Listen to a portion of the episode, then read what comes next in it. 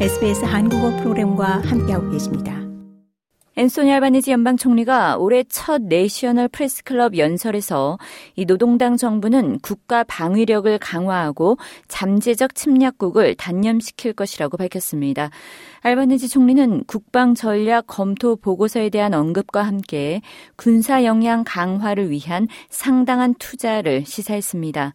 그는 정부는 이 호주의 자주권을 위해 그리고 영내 관계 강화와 전 세계에서 호주의 위치를 확보하기 위해 투자할 것이라고 강조했습니다.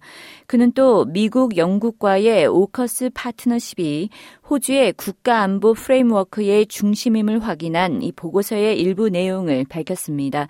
알바니지 총리는 5월 연방 예산안 발표 전 국방 전략 검토 보고서의 비기밀 버전이 대중에 공개될 것이라고 확인했습니다. 알바니지 총리는 비기밀 버전이 공개되기 전 두 가지 사안에 대해 명확히 하고 싶다며 다음과 같이 말했습니다. First, as I said before the election at the Lower Institute, I can promise all Australians that our government will ensure that defence has the resources it needs. 알바니지 총리는 첫째는 총선 전 로위 연구소에서 말했듯이 노동당 정부는 우리 국가를 보호하고 이 잠재적 침략국을 단념시키기 위해 필요한 자원을 호주 방위군이 반드시 보유하도록 할 것이라고 약속했다고 말했습니다.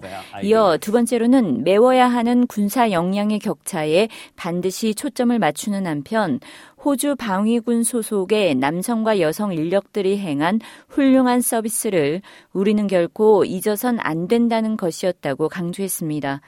인도 태평양 지역에서 중국의 영향력 강화에 따른 위협이 증가하는 가운데 이 보고서는 호주의 전략이나 역량에 대한 격차를 식별해 방안을 제시했을 것으로 기대됩니다. 좋아요, 공유, 댓글 SBS 한국어 프로그램의 페이스북을 팔로우해 주세요.